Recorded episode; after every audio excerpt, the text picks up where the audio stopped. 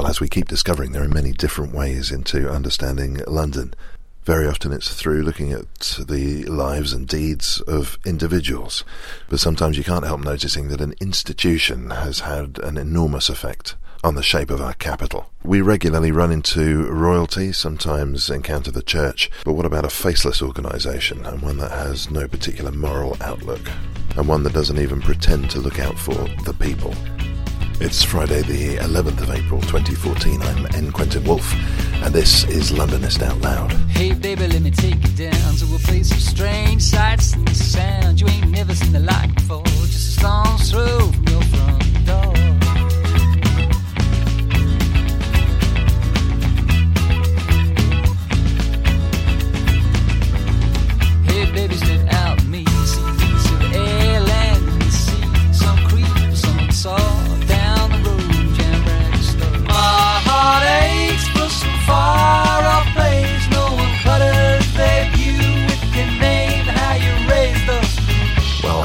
hello, listener. We are in one of the most luxurious places we've ever recorded Londonist Out Loud. Imagine Dragon's Den. It's a very industrial sort of setup, but now made for business. We're on Devonshire Square, and with me is Dr. Will Pettigrew from the University of Kent. And, well, we're going to have to dig into why we are here on Devonshire Square. Hi, Will. Hi. Devonshire Square is one of those great sprawling city complexes that gives a new name to a very old and important London institution. Um, it was, in the late 18th, early 19th century, one of the most important and the largest warehousing complexes for the East India Company, which, speaking of Dragon's Den, you know, makes some of those characters look like corporate midgets. Not a phrase we have, of course, to use every week on the show. We're going to, uh, therefore, this week be unpacking the East India Company and London, and we should probably locate Devonshire Square in London for those who haven't stumbled upon it, because we're set back a little bit from uh, where I, th- I think we're close to Bishopsgate. That's correct. So you come out of the Liverpool Street end of Liverpool Street station and uh, turn left, cross over Bishopsgate, and Devonshire Square is a complex that, that basically runs along the side of Bishopsgate but is set back perhaps a block. It's a very nice looking place, very, very tidy. You get the impression that there are lots of people here who uh, are, are taking a few minutes off from working within the buildings, and they're at some of the, uh, I would say, relatively high class restaurants and cafes and bars and so forth. Security is uh, subtle but tight. Yeah, it looks like a good place to hang out. I know they've got wonderful fairs and so forth um, through the year, and we'll, we'll come to those later. But what was this place back in the day? Where are we going back to historically to start our story? So we're going back to the, the, the period, um, a, a turbulent one for the British government, the final quarter of the 18th century. Um, so those difficult years for the British government after the loss of the American colonies. Um, and we typically understand this period uh, as a period in which the City of London and the British government shifts its focus from the Atlantic and the American colonies uh, towards Asia, and in particular the Indian subcontinent.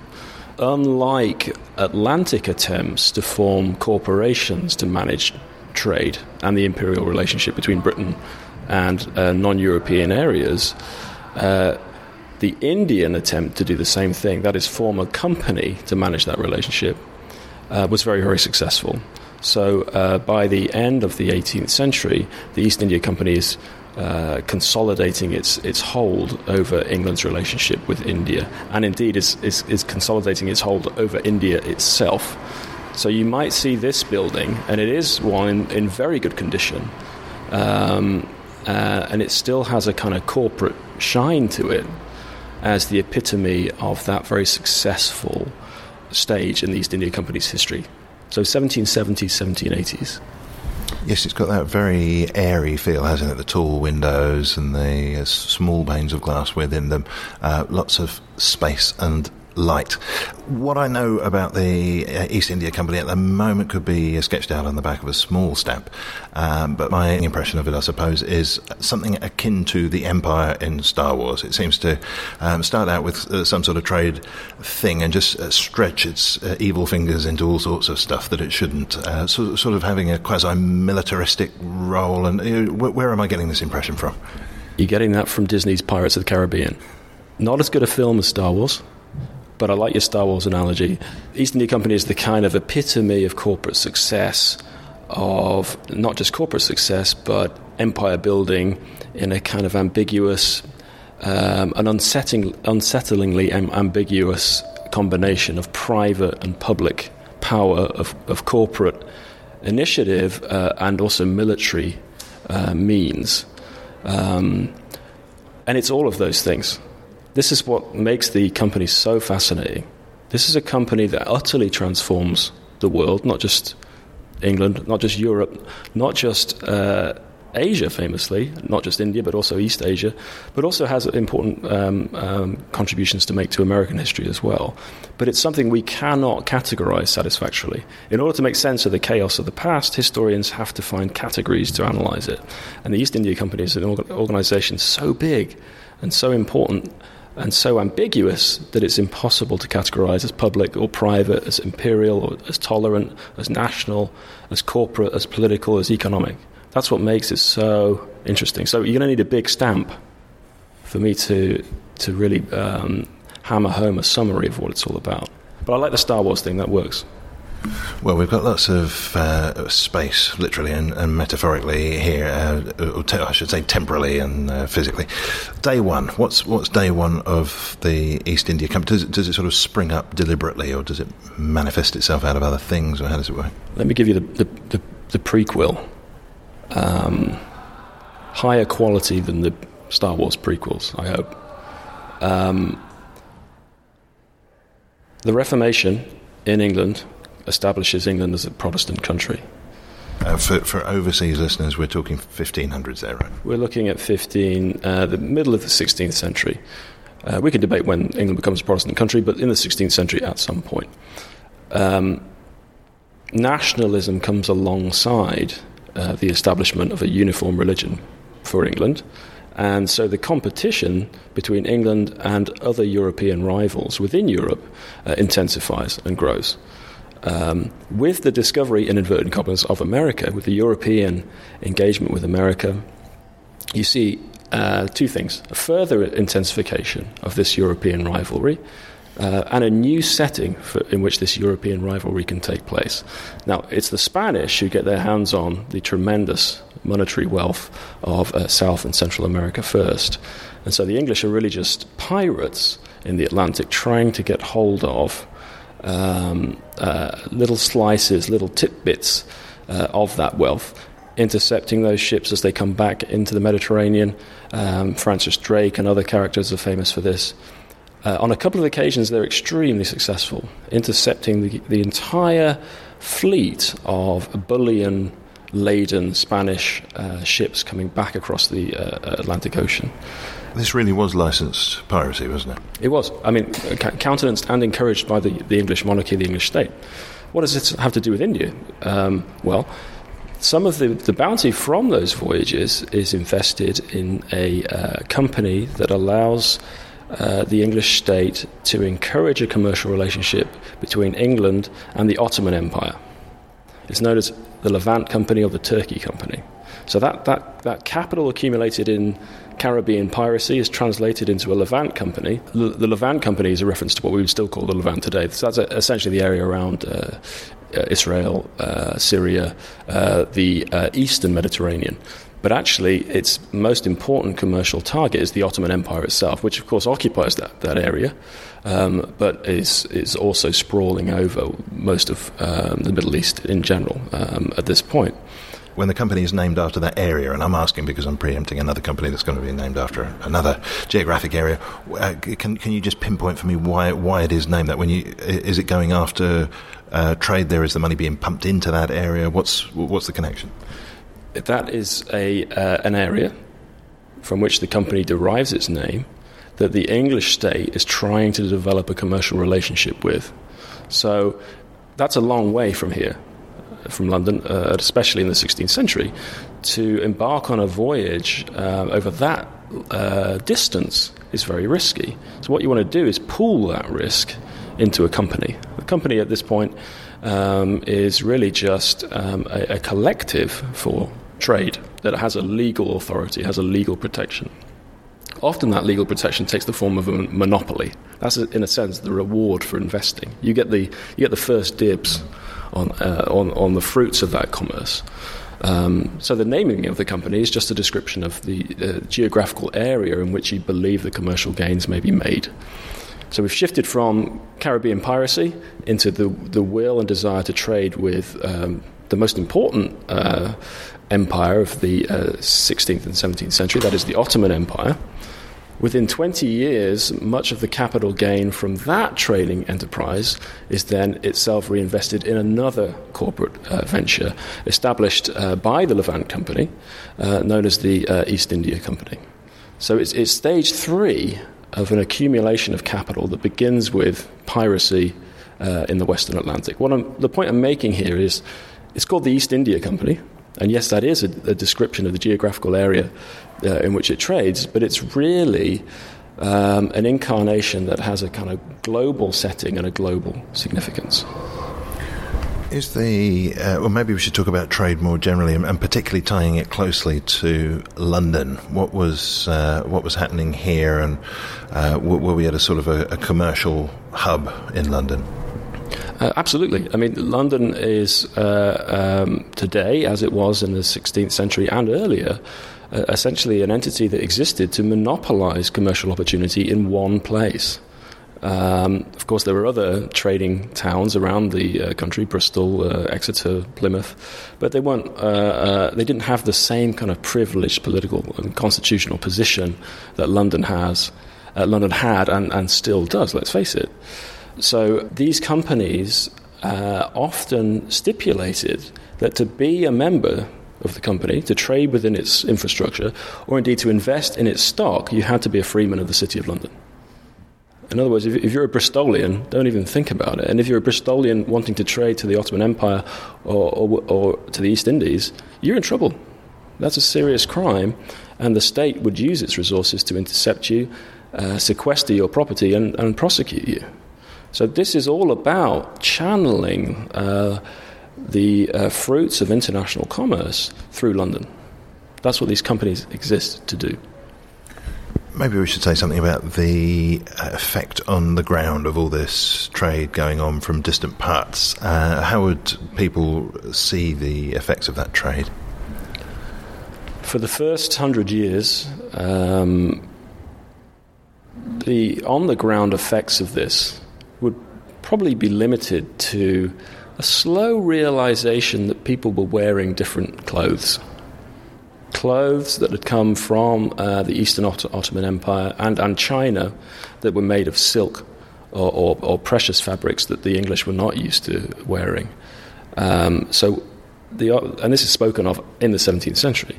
What you see uh, over the course of the century is a sort of slow but unsettled appreciation of the intrusion of foreign um, uh, commercial styles, clothing. And presumably that would be at, I'm sure it's anachronistic to call it the luxury end of the market, but uh, it would be uh, very wealthy people, would it? Yeah, no, I mean, it's not anachronistic. There's, luxury was exactly the word they would have used. They would have had a different connotation that somehow using these fabrics, and they were expensive, uh, was disadvantaging the domestic producer.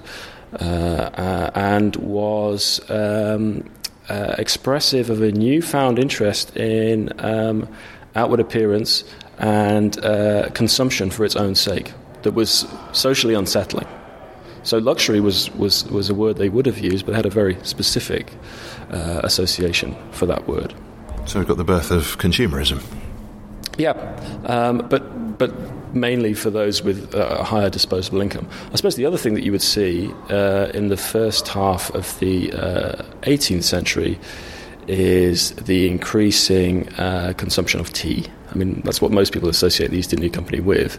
That is itself a luxury for the first uh, um, stage of importation, but becomes by the second of the, of the 18th century something that uh, uh, many people are able to consume and enjoy.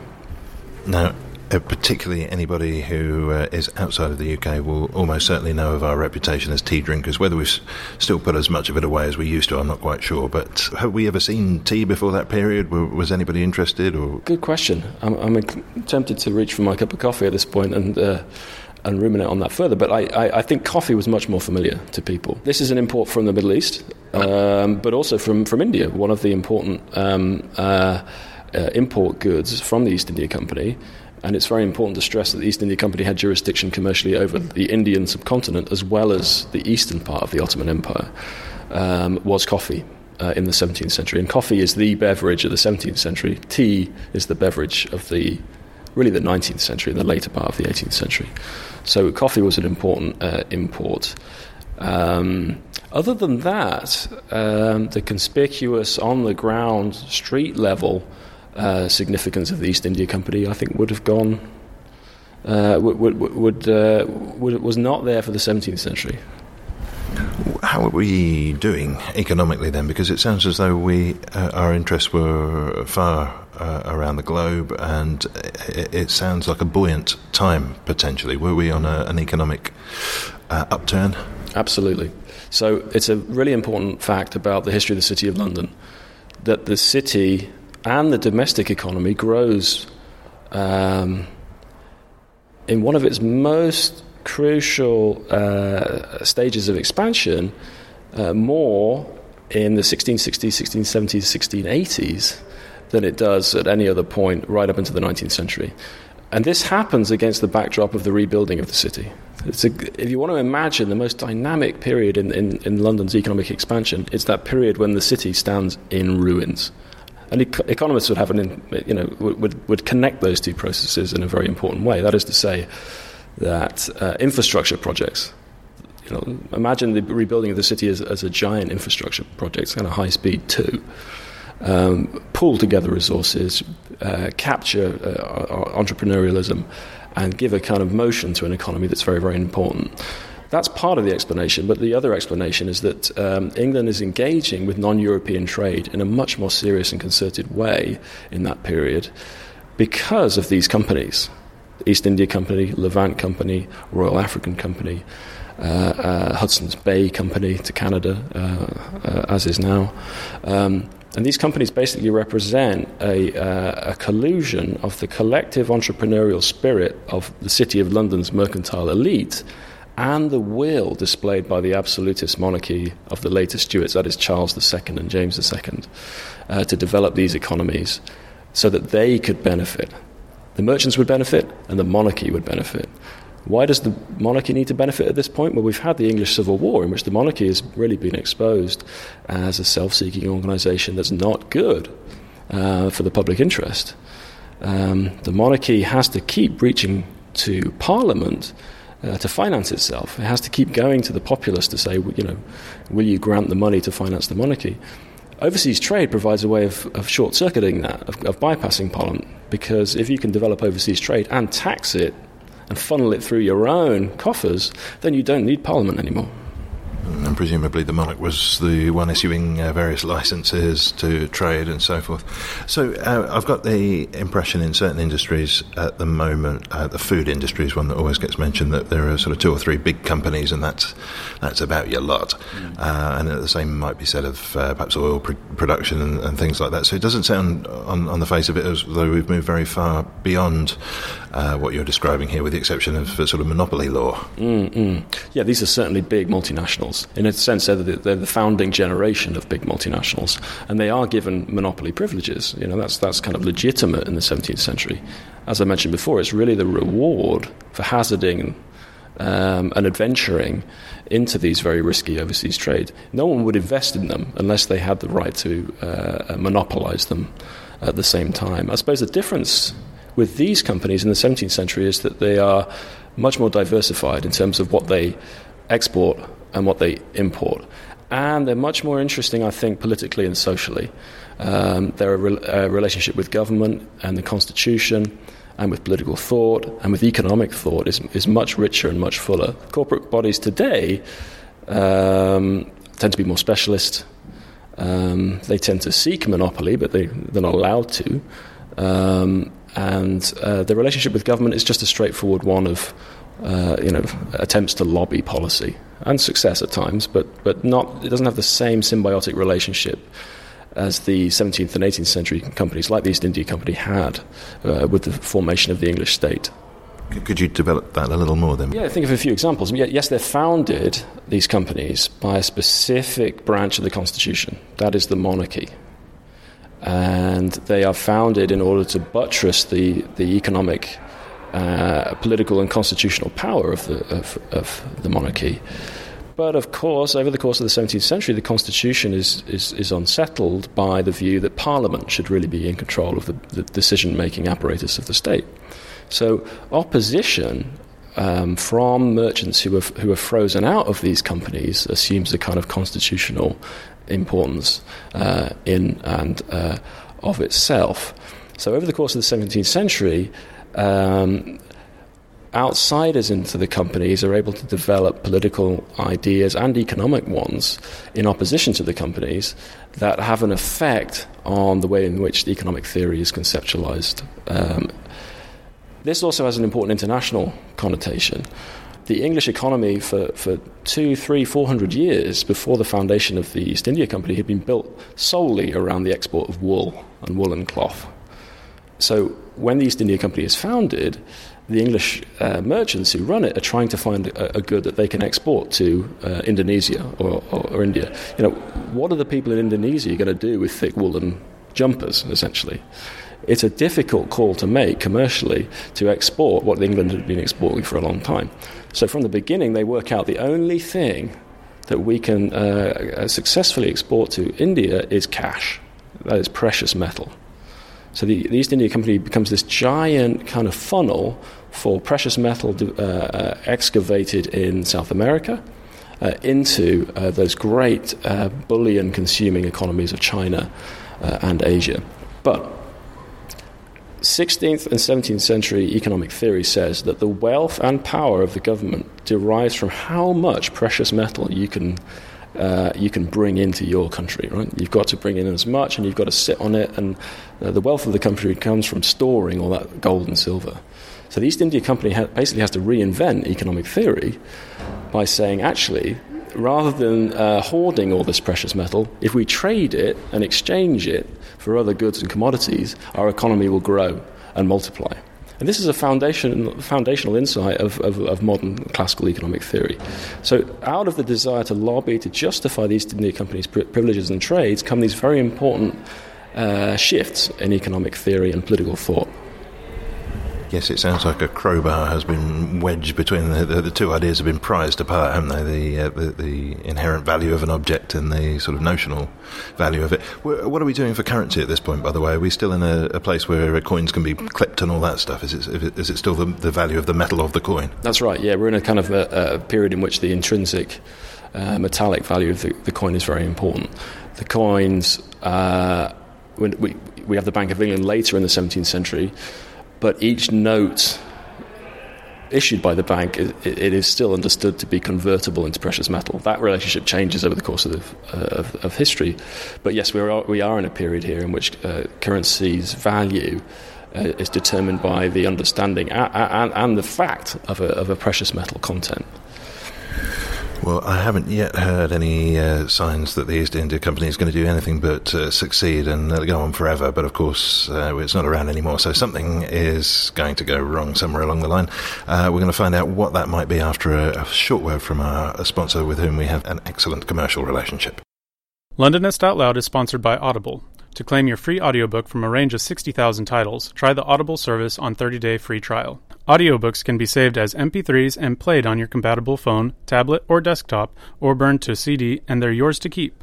For your free audiobook, go to www.audible.co.uk slash Londonist and click through. You're listening to Londonist Out Loud. I'm N. Quentin Woolf. We are at Devonshire Square. And, uh, well, I hope we've made it clear why we're at Devonshire Square. We, we should underline that probably. Uh, they're treating us very well here. I must say. And uh, I don't know if you've had a chance to get down here yourself, but you, you should. There's lots going on. And I know they've got a summer fest coming up, of which they're extremely proud. Uh, we've mentioned the many food stalls. There was a, a, roasting hog outside as I came in, and their food fair looks like it might well entertain your taste buds.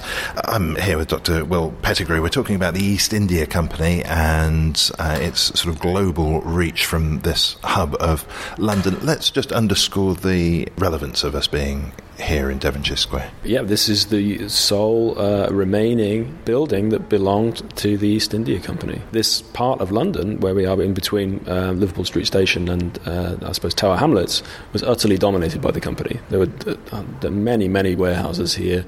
Uh, and alongside the, the company's road, commercial road, that connected the company's uh, headquarters on Leadenhall Street to its its its uh, network of docks that it helped also to build. So this we're right in the centre of what was a whole district of the City of London that was owned and managed by the East India Company. Ah, some of those street names are starting to have a little more resonance in my ear now. Commercial Street, Commercial Road. Any other street names that would connect us to the East India Company and its doings? There was I was walking earlier in uh, just off uh, Cornhill. There's Bengal Court, um, which is right next to where the East India Company's coffee house was, the Jerusalem Coffee House. So yes, I mean it, the associations kind of penetrate further into the to the city. But as I said, this this connection between corporate HQ and Leadenhall Street and the docks, which is basically where we're sitting now, was the East India Company's kind of manor. It's interesting that you mentioned coffee shops or coffee houses, rather. We, it's a long time since one of those has had a mention on the show, and uh, oh, this was very much the time when they started to uh, get a, a, life of their own. That's right. Yeah, uh, sort of halfway through the 17th century, coffee houses begin to spring up and, and kind of proliferate around the city, and and then into the into the West End, and we can really associate the East India Company and its uh, escalating business uh, with them insofar as, yes, coffee is one of the import goods that the, the uh, company brings in, but it's company management, uh, company ships captains, company shareholders who form the kind of one of the, the, uh, the massive population swirling around in those coffee houses. So, uh, ripe with gossip and uh, sort of possibilities for connections and trade. Yeah, pirates swarming around off the uh, you know Gujarati coast, um, news of you know uh, shipwrecks off Japan, um, all of this kind of uh, exotic uh, material. Um, had as its kind of focal point the East India Company's activities in the 17th and 18th and 19th centuries. We're going to move on with the story of the East India Company and perhaps touch on one or two of the personalities associated with uh, the, the, company and the period. Uh, but I realise we, have said very little about yourself. You're, you're a doctor of uh, what history, I presume. That's right, doctor of history. What has led you to examine this particular subject? The difficulty of categorising the East India Company as a kind of historical actor set alongside its obvious uh, historical significance as um, the developer of uh, globalized trade, as the developer of uh, English prosperity, and the developer of, of uh, uh various foundational aspects of uh, the history of modern India. I wonder whether that's a, cho- a choice then of uh, of something to be working on. Is is that um, because it just naturally uh, excites you as an idea, and there's there's plenty of meat on the bone there, or, or, are there practical consequences in terms of the life academic, where you've got to have something of this sort of uh, sprawling sort to be able to get your teeth stuck in? I'm not sure I'm prepared to see the distinction between the two of them at this, at this point. I mean, having uh, spent the day reading and scratching my head and wandering around London uh, waiting for inspiration. Um, no, it's, it's a subject that's uh, that's I think important in, under, in, helping us understand why the world is the way it is today. Um, I mean, it's impossible to understand the 21st century without appreciating the fact that most people in India speak English. No East India Company, no English being spoken in, in India, perhaps. Um, so, I mean, as far as I'm concerned, academic life should be uh, useful in explaining the way in which uh, the present and the future might go. Um, but it, it's it's a story brimming with um, adventure, uh, exoticism, um, uh, yes, intellectual kind of uh, fodder, but also uh, romance, uh, excitement, tragedy, violence, uh, wealth, politics, corruption. Everything is there. Crikey, let's have a bit of that. Where to start? That sounds thrilling. We, I think we've set the scene very thoroughly now, and we've had a sort of a considered lead into the East India Company. Let's get, get into some of that meat. One of the things I've been reading about recently is the way in which pirates, who everybody loves, play a part in allowing the East India Company to justify increasing and escalating its political position in England, but also increasing its uh, political position in the Indian subcontinent, in the Mughal uh, Empire. Let me give you an example of that. So, pirates are the kind of epitome of, well, in the 21st century, kind of toddler parties and, and fun. Um, but in the 17th and 18th century, they're the epitome of, of, of deregulated trade. Uh, this is free trade gone mad. Um, and uh, the East India Company, obviously, as a monopoly company, is the kind of other end of the spectrum. And these pirates were roaming around not just in the Caribbean, um, but also uh, in the Indian Ocean as well. And one of the things they really wanted to get their teeth into on multiple occasions was to intercept uh, the Mughal uh, emperor's uh, uh, fleet, convoy of ships, often containing his family and gifts, that was travelling from Surat, uh, the Mughal empire's port, to the Hajj in Mecca. And believe it or not, the, some English pirates in- intercepted this fleet uh, stole um, its cargo, including members of the Mughal emperor's uh, family, and according to some accounts, uh, abused, assaulted uh, some of these uh, characters. So the East India Company at that point was in the firing line from the uh, Mughal Empire saying, you know, these people are English, therefore you must be responsible for them. You claim to have sovereignty for English people in this area. East India Company did something very smart, which is to say, well, well, they might be English, but you know, they're not part of our crew. If you give us a, more of a commercial privilege and improve our political position in your territory, we'll be able to help you track these people down and manage them uh, more carefully. So we've got a protection racket going on. Protection racket, exactly, that, and that's one way to characterise the companies uh, in their international uh, operations. The other thing I've been reading about a bit is, is the company as yes, a state-sponsored governmental organisation at home and abroad, but really, in, in, actual fact, overseas, providing a kind of infrastructure for the creation of private fortunes, private money. Robert Clive is perhaps the f- most famous person, Clive of India, uh, who was able to use the East India Company as, as an infrastructure to gather an immense amount of personal wealth for himself. But there are earlier and perhaps more important examples of that. Private traders within uh, the English uh, Indian uh, remit uh, were at times working with the East India Company's monopoly, but at other times were doing a bit on the side.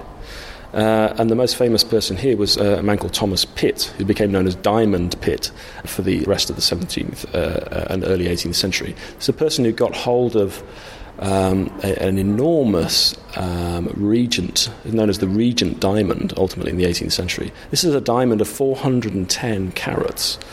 Um, I mean, that's the sort of, what is it, cricket ball size.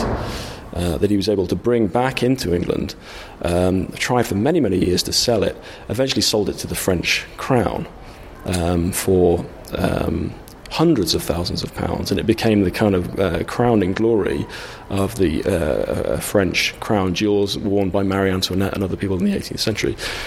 This one transaction was able to build a political dynasty uh, in the 18th century. Thomas Pitt's grandson became Pitt the Elder, uh, and his great grandson Pitt the Younger, who invented income tax and prevented us from being conquered by France. So there's an interesting kind of circularity um, uh, about this story. But the point is, the East India Company is a state sponsored governmental machine, but it provides infrastructure for private individuals to profit for themselves.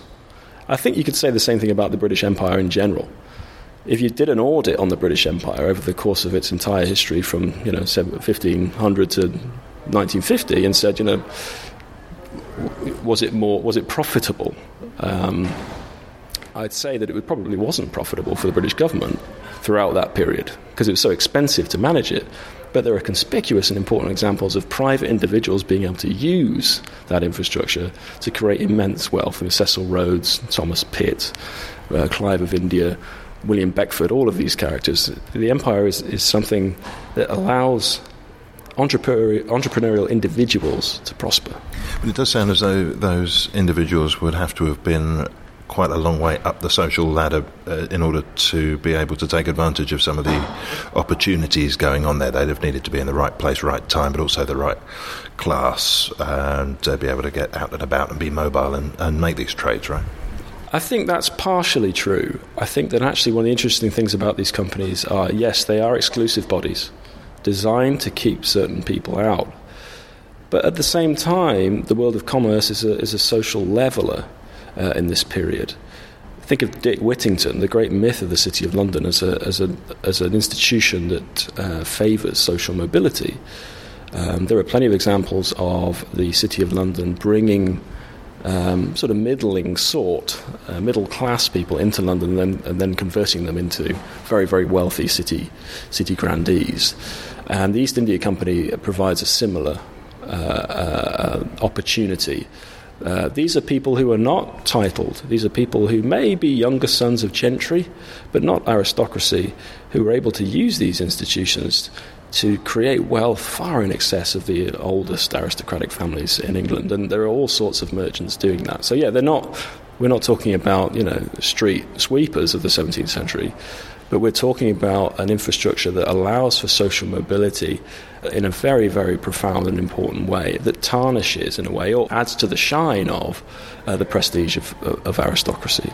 And, and, the other important thing to say about the institution and its its influence on political uh, uh, life in, in, in, in, England is that it's, it's a very bureaucratic organisation. So its kind of techniques of management become formative for how the British state operates. It plays an important part in financing the British state. Um, and uh, it establishes a, a, meritocratic system for appointing people into its organisation. It has colleges and exams that, that is very inspirational for the way in which the English civil service actually uh, is set up. So, yeah, we're not talking about, as I said, very, very poor people getting a social opportunity, but we're talking about middle class people being elevated into a new class of, of wealth and, and power. Mm. Before the middle class proper existed, I suppose. But Perhaps. Uh, I always associate that with the uh, Victorian period. I imagine that, that kind of clerical middle class appearing around about then. Yeah, but um, if, you, if you take overseas trade in general is seen as one of those uh, public goods that enables uh, those people who are willing to hazard their uh, uh, fortunes and take risks with over long distance commerce uh, to translate uh, their gains into social and political power. So, overseas trade appears to be um, an opportunity for new social groups and social climbing. But that's not to say that those candy aristocrats who've always been at the top of the political pile are not able to use it for the same ends. Well, now I'm going to attempt a very confident link, well aware that my uh, knowledge of history may be lacking. So, I'm, with huge confidence and no preamble, I'm going to say, but there were storm clouds gathering because not very far down the line, London's trade, particularly its, its far reaching international trade and money making schemes and so forth, were going to bring the country to its knees. The South Sea Company is something that's perplexed people. It is definitely modelled on the East India Company insofar as uh, the architect of the South Sea scheme, Robert Harley, noticed how, over the course of the 17th century, the East India Company's relationship with the state had been made more intimate. And basically, the state had, had continued to endorse its commercial privileges in exchange for initially straightforward bribes, but by the end of the century, um, vast loans uh, to the extent that the British state was, you know, partially financed by the, the, the proceeds of, of, uh, of, trade with, with India. They'd also noticed how uh, a trade in uh, stock in these companies, the kind of stock exchange element of all of this, created a, an, an, economic opportunity that the government wished to benefit from. That is, uh, escalating stock prices. South Sea Company was designed to do the same thing arguably, uh, with reference to South American trade. But the jury's still out on whether or not the architects of the scheme actually understood it to have a, a viable commercial future, or whether or not it was a giant kind of manipulation of, of a particularly buoyant European stock market. Um, after the, the, bursting of that bubble, bubble, the East India Company is very successfully able to detach itself from the poor reputation of joint stock companies. Uh, How was it able to do that? Well, it was able to point to the, the, the, the, the viability of its trade uh, and the very real economic opportunities it provided. Um, it wasn't a kind of chimera in that sense. It was a, a long established and profitable trade whose relationship with the government was secure, who produced uh, wealth on an impressive scale, albeit for a selective group of people. So, um, as long as these companies were understood to have some kind of substance to them, um, and as long as that substance was understood to be good for the government, rather than you know uh, dissolving of its financial prospects as the South Sea Company was. Um, then they could continue. Although it has to be said, joint stock companies are not often formed for trade uh, after the 1720s, and the East India Company really goes it alone for the rest of the 18th and 19th century. It's, it's kind of unique uh, from that point onwards. Oh, that's interesting. Okay, so that sort of ties in then with what you were saying about the d- divorce of uh, objects from their intrinsic worth, and it sounds like the South Sea bubble was that going far too far, and uh, everyone getting their fingers burnt, and then having to pull it all back a bit. I think that's that's well put. And one of the criticisms people had with joint stock companies um, from the second half of the 17th century and through the 18th century is that they understood, or they characterized them as being soulless or invisible uh, organizations. You hear this said about corporations today. Yeah, what is a corporation? It's well, it's a kind of separate legal personality. What does it consist of? Well, it, it consists of a bunch of people, but it also has this kind of animate quality, this um, invisible quality, that is its stock, that seems to have a kind of political meaning and power in and of itself. It's like a sort of. Uh, you know, sorcerer's apprentice. You know, what, what, once you form that body, uh, what is it able to do? And the answer to that question is all sorts of things. It's a massive amount of liquidity that can be used to finance the government, finance 200,000 uh, troops in India, uh, finance uh, incredible uh, global commercial and political reach. Um, so our contemporary suspicion of what corporations do is partly founded on a 17th century reaction to a lack of soul or a lack of uh, visibility. Uh, that is something that exists only in law, and you can't look it in the eye. Although we're looking it in the eye now, it's the only bit that's left. Right? This, kind of, this is the good thing about what we're doing now is it's bricks and mortar of the company that we can see you've brought us very nicely back to London, and I sort of want to make sure that our feet are on London soil for a little bit and get a sense of, rather than us being out there doing uh, doing business, what about uh, what was going on here, and how was the East India Company seen by uh, Londoners? Well, I think by the 18th century, its participation in London life was even more conspicuous. Uh, in the 17th century, it, it, it, it occupied quite a modest, sort of timber framed corporate headquarters on Leadenhall Street. By the period just after the South Sea Bubble, in fact, that building had been replaced by a, a rather impressive stone classical uh, edifice, and it was beginning to buy up land around that with warehouses like the one we're uh, sitting in now. Uh, it was beginning to develop a good reputation for kind of corporate philanthropy. Um, its goods were, were, were reaching a, a more mass market, so um, things like tea and, and, coffee and, and textiles uh, were, were flowing into the English economy in a much more conspicuous way. It was providing an infrastructure for more and more people's employment, not just in London but also overseas. So it would really be regarded, along with the Bank of England, as one of those great institutions of city life uh, with tremendous wealth and eminence. Uh, and um, like I said, that would have translated into relationships with, with city churches and, uh, and, and, some, some philanthropic uh, activity. So, like the Corporation of London itself, it would have become one of those great uh, institutions of the city. You say would have, and I know that there's uh, we, there's a little detail here that we maybe we could uh, reserve for later on. But with broad brushstrokes, we'll say that the East India Company no longer exists. Why not? This has everything to do with um, I suppose, shifts in economic theory that the company, as I ex- explained earlier, was partly responsible for. That from the 18th to the 19th century, the argument that uh, economies uh, and economics should be entirely separate from government and politics was, was gaining traction.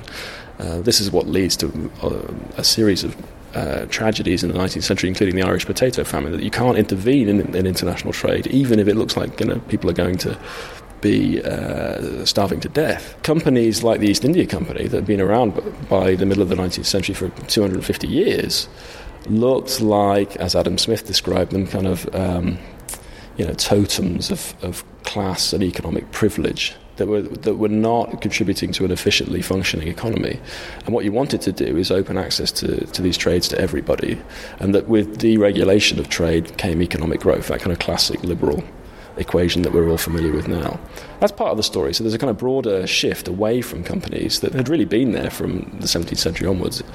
What makes the Indian company much more exposed to that criticism by the middle of the 19th century is the Indian mutiny itself. That is uh, the huge population that the company is ruling over by the middle of the 19th century, uh, unsurprisingly, uh, uh, is, is not happy to be ruled in quite that way. You, you do use the word ruled. Absolutely. And so there's a violent uh, beginning of the Indian independence movement, really, in the middle of the 19th century. And the first thing the British government does is to, is, is to say, well, that mounting criticism that comes from economic theory against corporate management of this trade um, is actually onto something and provides the means of deregulating the trade. Instead of opening up free trade to everybody, which I suppose is, is part and parcel of the impact, what they're really trying to do is to get the British government to run India directly. So rather than have a company do it, which is a kind of public private partnership, the government is going to do it directly. So, in a, in a sense, it leads to an escalation of, of imperial power there. Um, um, but it also leads to uh, a deregulation of the economic uh, relationship between India and and, uh, and Britain because the company as a monopoly is no longer functioning. So it's removing the the ambiguity, for better or worse, it's removing the ambiguities of uh, certain global relationships. And what was the death knell, if one's sounding? When, when do we hear that uh, ringing out for the East India Company? Well, it's difficult to, to be precise about that because this process happens in stages. But it's very important to say that the Indian population who seek to, to, to rid their country of an English presence, in a sense, or at least English government, government are really the authors of the uh, East India Company's uh, downfall in uh, 1857 with what we call the Indian Mutiny in a very imperialistic way, but it's actually you know the f- first war of Indian independence. And, and how did they uh, take out their wrath and make their feelings uh, clear in that year? Well, there's a series of of, uh, um, of military. Uh, assaults on, on the company's military installations within India, uh, all over uh, India, but especially in, in a place called Meerut, Meerut which is in North India, um, and this leads, you know, with a, a, gap of several months to the British government's re- legislative response is to say a company is no longer fit to manage an entity uh, the size of the Indian sub- subcontinent. I mean, it, it's not run, it's not running the whole thing at this point, but nonetheless, it's it's ruling over many more people than the British government do in, in Britain. And does that mean that uh, sort of senior people within the company were paid off and went and retired, or were they moved sideways, or joined the government, or what, what happened to yeah, them? that's a good question. I'm not sure to what extent the leadership of the company is blamed for this this development within India, the mutiny as it's known. The company, of course, is uh, is its stock. Parliament's not in the business of confiscating people's property, their, their stock. And many, many families had, had held onto this stock for, for, for, for, a long time. So the taxpayer has to compensate the owners of this stock uh, later on in the uh, 19th century. Um, the figures I don't have, but, but presumably that's a, a, large amount of money. And what the reputational, the standing of those people who'd been not involved in the company at this late stage is something I, I, I couldn't comment on. The, the, structure of what you've described there sounds a, a little bit like the bailing out of the banks of a couple of years ago. Yeah, I suppose that's right. Although um, the East India Company is dissolved by this process, is not kept alive. It's it's killed off. Um, I'm, I'm, thinking in terms of the sort of the compensation, essentially the uh, the government, aka the taxpayer, f- coughing up. Yeah, the taxpayer coughing up, but that's to uh, dissolve a company rather than to keep, let's say, RBS uh, afloat. This is an important point about the East India Company and the history of companies in general. The companies in the 17th century, and certainly by the 18, uh, early 18th century, are in the business of bailing out the taxpayer. They're the ones who got the money to keep the British government going. That's why the South Sea Company uh, is formed, because it's hoped that it can do the same thing. But of course, by the 21st century, the taxpayer is there to bail out the company. Um, and that's an important structural change in the history of these corporations.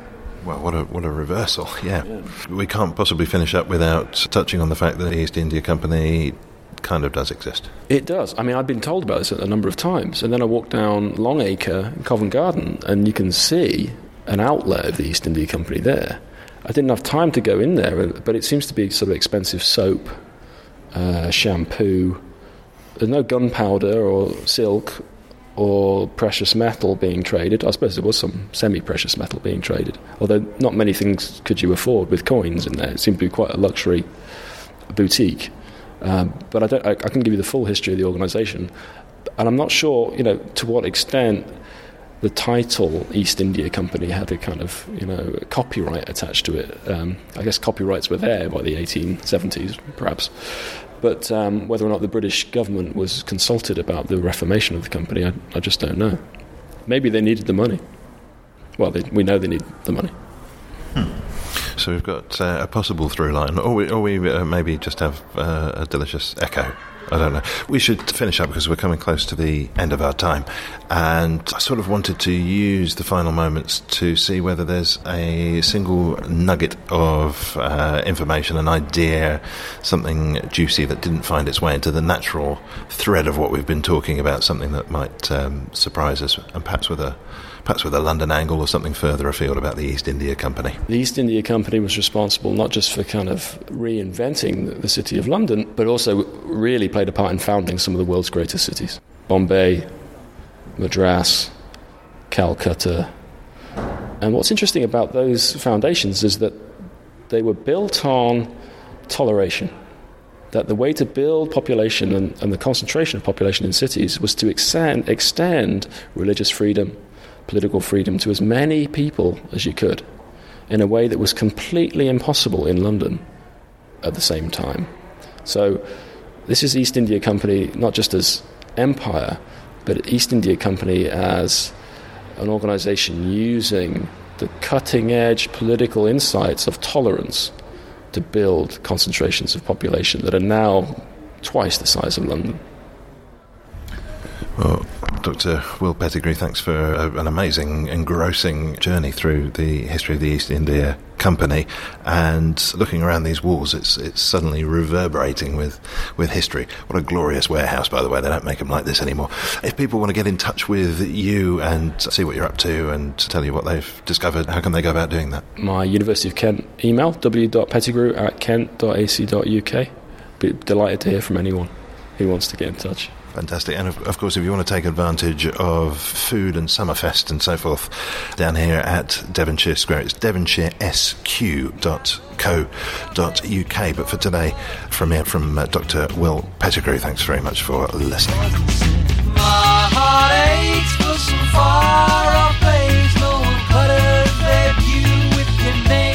And that's all for this week. My thanks for this week to Dr. Will Pettigrew. Thanks to, to Francesco Soma and Tina Baxter. Thanks to, to Mark Barr and Bernie Barkley. Theme and incidental music was by Songs from the Howling Sea. I'm N. Quentin Woolf.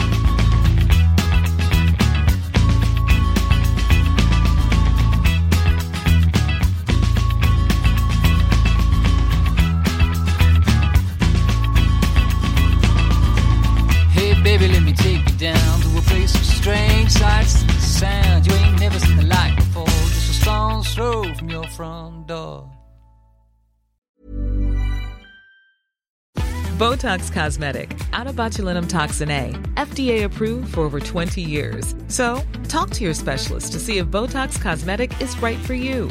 For full prescribing information, including boxed warning, visit BotoxCosmetic.com or call 877-351-0300. Remember to ask for Botox Cosmetic by name. To see for yourself and learn more, visit BotoxCosmetic.com. That's BotoxCosmetic.com.